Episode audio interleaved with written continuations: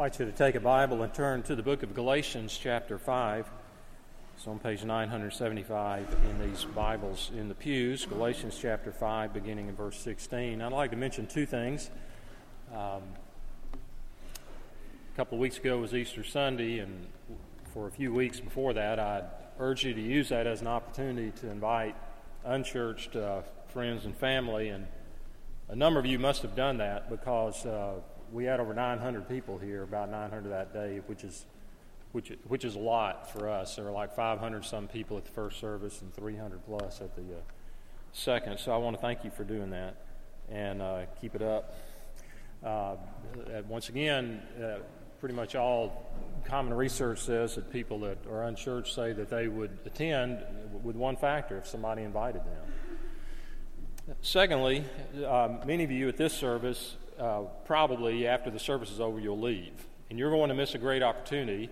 Um, my friend, fellow pastor Charlie Chase, is teaching a class on a book he wrote, Grace Focused Optimism. And if you don't have a Sunday school class, I think he has two or three weeks left before you finish, four weeks. I can see that far. I'm surprised myself. These guys saw he did that in the back. So uh, we say, Where's the classroom? Uh, we have an area, kind of an atrium area, right outside the nursery we call the brickyard because it's all brick. You just walk straight across the alley and, and it, right, it dead ends at that classroom. Uh, so please take advantage of that. Okay, Galatians chapter 5. I'd like to begin reading in verse 16 through, uh, through verse 24. Hear God's word. But I say, walk by the Spirit, and you will not gratify the desires of the flesh. For the desires of the flesh are against the Spirit, and the desires of the Spirit are against the flesh. For these are opposed to each other to keep you from doing the things you want to do.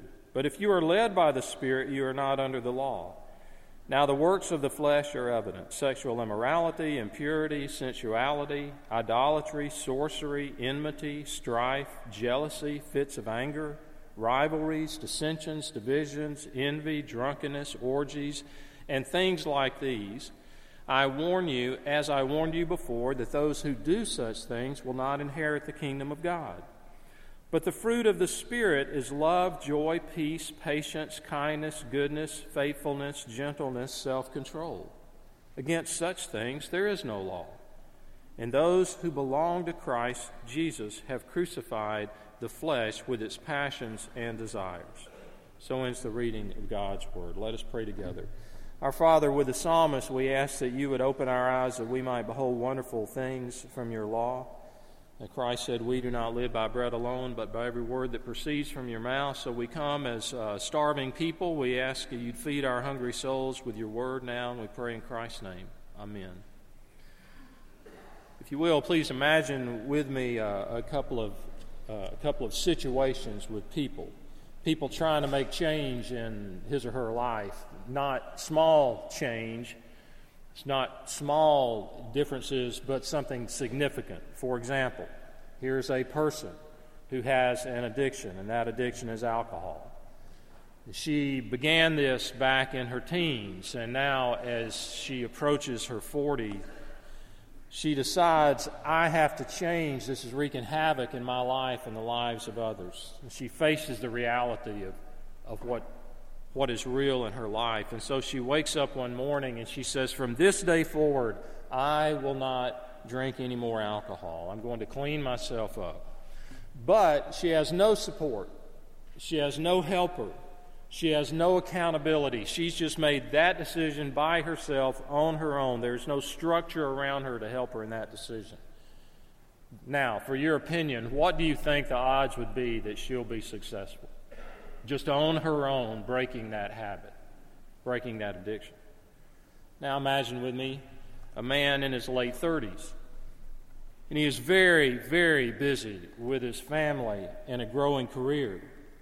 And he goes for a physical, which he's not had in several years, and he gets a very gloomy report. And the doctor says the only way you're going to reduce the stress in your life and that is causing so much trouble with your heart and elsewhere is you have got to begin taking care of yourself. You've got to change what you eat, how much you eat. You need to start exercising regularly, as in four to five times a week. And he's never been a person who exercised much in his life. He never enjoyed it. So he decides, I'll do this. I'll, I'll change. He tells the doctor, I'll change the way I eat. I'll, I'll change these habits. I'll begin to exercise. But he has no one to help him. There's no accountability. There's no trainer. There's no helper. No group that he's a part of that's going to move in the same direction. What are the odds that you would give that that man will be successful making such significant changes in his life? God created our first parents, Adam and Eve, with five senses, like we have taste, touch, sight, hear, and smell. But they also had a sixth sense, a, a spiritual sense that enabled them literally to walk and to talk with God. They loved God since they, like, like us, have been created in His image. But something happened, and that is they disobeyed God. They broke His commandment, they sinned, and the result was that they died. They didn't die physically until many, many years later, but they died spiritually, and that spiritual sense was lost. That sixth sense that they had, and they suffered the consequences of their crime against God. But even in punishing them, God promised a Redeemer who would come later to pay for their sins. You and I are born spiritually dead. We have committed crimes against God. And He says that the punishment or the wages for such is death. It's only natural. It's natural to all of us to think that if there is a God, then I can do good things, I can live by a certain code, and God will be pleased with me. And so, religious and non religious people think they can gain favor with God by simply being good. If I just try hard enough, God will see my actions, or at least He'll see my good intentions, and He will accept me. But there's nothing that we can do to do away with our problems of sin and death. Thankfully, God also, in His love and mercy, sends a substitute to take the punishment for us. So Jesus became a man, and no other substitute would do. He lived a perfect life. He never sinned, and He allowed Himself to be arrested and tried and crucified and nailed to a Roman cross as a substitute for others. And when he was on that cross, God took my sin and he put that sin on him and punished him in my place.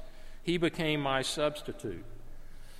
His body was taken down from the cross. It was placed in a tomb, and his enemies thought, well, that's, that ends that. That's the last we'll see of him. But three days later, he rose physically from the grave. His death, death itself could not hold him because he had paid the penalty and then before he ascended to heaven, he told his followers to go into all the world and to make disciples, tell people of this gift of eternal life, which God now offers us through Christ. Have you received this gift of eternal life?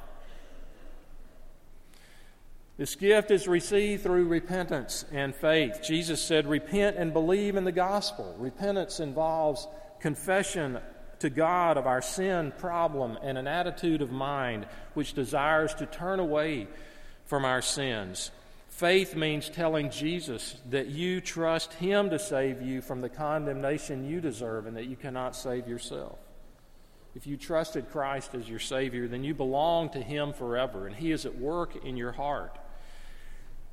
When you trust in Christ, God implants desires within you that were not there before desires to know Him, desire to glorify God, desire to pray and to worship. And the Holy Spirit now indwells you, and He brings about change, even substantial change that could take place in the lives of those two people I mentioned at the beginning. But it's not easy and there is a conflict, there is a war, there is a battle that goes on in this arena of change. And that's what's being described here in Galatians chapter 5. What does the Apostle Paul tell us in verses 16 and 17? He tells us about the conflict. That for believers, it comes down to a conflict between flesh and the spirit. And the flesh here is at war with the spirit. Flesh is not describing your body, that which you can see and touch. Your body is morally neutral. If the Holy Spirit, according to the Scriptures, if the Holy Spirit is controlling you, then you are walking in the Spirit. But if sinful, sinful desires are controlling you, you are walking in the flesh. That's what he means by the flesh. So the spirit and the flesh have different desires, they have different agendas, and this is what creates the conflict. So in Christ, we're made new creatures, as 2 Corinthians says. If anyone is in Christ, he's a new creation. creation. Same body, same basic personality, but there's been a change. There's been a substantive change. It's kind of like an old house that's being renovated, renovated from the ground up. And God comes in and He shores up the foundation. And the Holy Spirit comes in and begins to move walls around and, and upgrades the windows and the doors and replaces the old carpet with new flooring. And He shores up the, the sagging foundation. He does a complete redo, a complete renovation. He changes our attitude toward ourselves and toward others. But there's a tension and a conflict in the renovation. Your fleshly desires struggle against the spirit and the new nature. And so you and I cannot simply will to overcome the flesh. We just can't say, well, I'm deciding now to do this. I will do it by my willpower. That's why Galatians 5 says, For these are opposed to each other to keep you from doing what you want. You cannot win this victory in your own strength, with your own willpower. You need help. You need support. You need someone to instruct you. In verse 18, he mentions the conquest. The solution is to surrender your will to the Holy Spirit. This verse can be paraphrased to read, But if you are willingly led by the Spirit, then you are not under the law. So the Holy Spirit writes God's law on our hearts so that we desire to obey him in love. And now, Paul, in verses 19 to 21, he, he gives this list. He goes through this list of works of the flesh, and he does it under four categories. I'll just briefly read, go over, go over those again. There's got to be a word for that. We'll revisit them. Verse 19, he mentions sensual sins, sexual sins, including sexual immorality. The word here is porneia, from which we get the word pornography. Um, sex outside of marriage, adultery, fornication, the flesh has evil desires which will display themselves through such sexual sin. Then he gives another category, beginning in verse 20, of false spirituality, of idolatry. To, to worship an idol is basically to give my time and energy and focus and my heart and my passion to something other or someone rather than God. It can be a relationship, it can be a job, it can be a child, it can be a home improvement project, it can be a bass boat, it can be a golf game, it can be an athletic team, it can be an education, it can be extreme sport, it can be religion and be involvement in church, it could be an experience or a band, it can be almost anything. As many others have said, the human heart is an idol factory. Third category is social sins hatred, jealousy, fits of anger. Sins do, do not just separate us from God, but from one another. And then this leads to the fourth area debauchery, what we would call addictions and compulsions, where a, a God given desire is out of proportion. It's not just eating, it's gluttony. It's not just drinking in moderation, it's drunkenness, and so forth. And then Paul gives a stern warning in verse 20 those who do such things will not inherit the kingdom of God. You may look at that list and say, well, hey, my, I can see my name on that list. I've done these things. I remember back when I, I, I did this, I did that. He's not talking about an act of sin, he's talking about a habitual practice of sin. Do those things characterize your life? If they do, then he warns us if, if, if you're practicing this, you will not inherit the kingdom of God. In other words, you will go to hell. The warning is not that these sins are unforgivable. Hear me. You look there and you see, say, hey, I, I fit there. He's not saying they're unforgivable. They are indications that you are not indwelt by the Holy Spirit. Does that make sense? So he's saying that if this characterizes your life, these things he's listed in these various areas, then that's evidence the Holy Spirit doesn't indwell there. Because what is the chief chief characteristic of the Holy Spirit holiness, which doesn't mean perfection, it just means set apart. So there's a change. Thankfully, how, well, what brings about these changes? Beginning in verse 22, and he describes it. And he compares or contrasts between the works of the flesh and the fruit of the Spirit. See verse 19, he mentions the works of the flesh. And then in verse 22, the fruit of the Spirit. I saw a uh, interesting program on television about the Tropicana orange juice factory in Bradenton, Florida. I live an exciting life, don't I?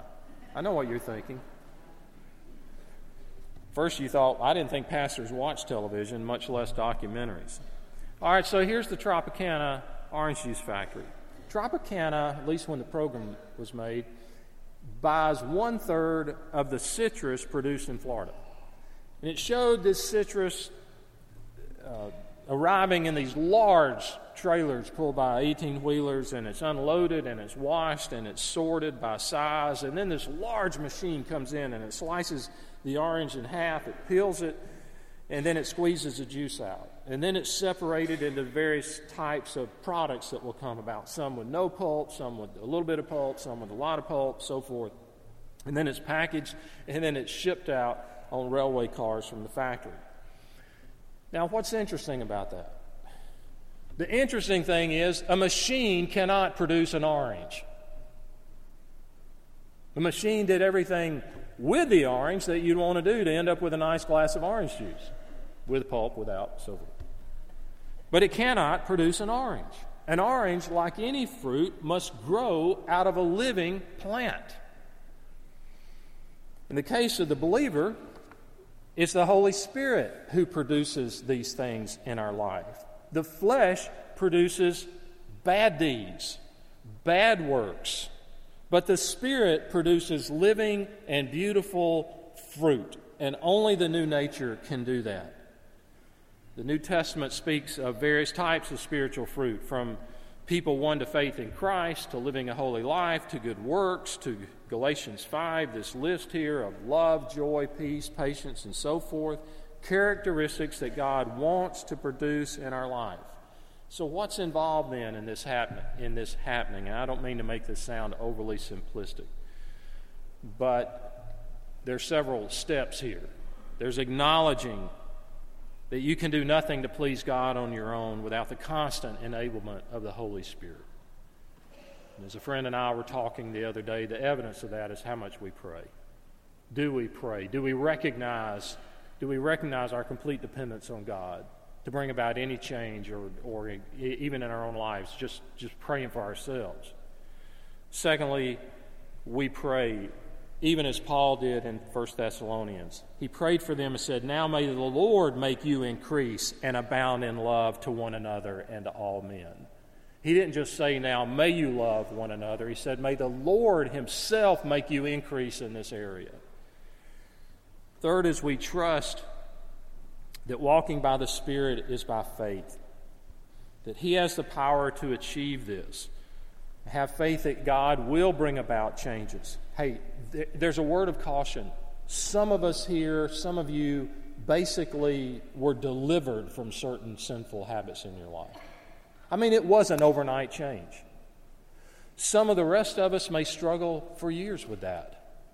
Why? Only God knows. Only the Lord knows. So we shouldn't take our experience, uh, our experience and say, well, it worked for me overnight, therefore it should work for you overnight. Fourth, we should thank God that when we see God at work in our life, we should recognize it and thank Him. Lord, I normally I would have flown off the handle when somebody did that or said that to me, but I didn't. That wasn't me. That was you. Thank you, Lord. You are at work in my life. I had a desire to speak speak to this person about Christ. That that's not me. I normally wouldn't do that. That's you. Thank you, Lord, for doing that. So we thank God when we see Him at work in our life.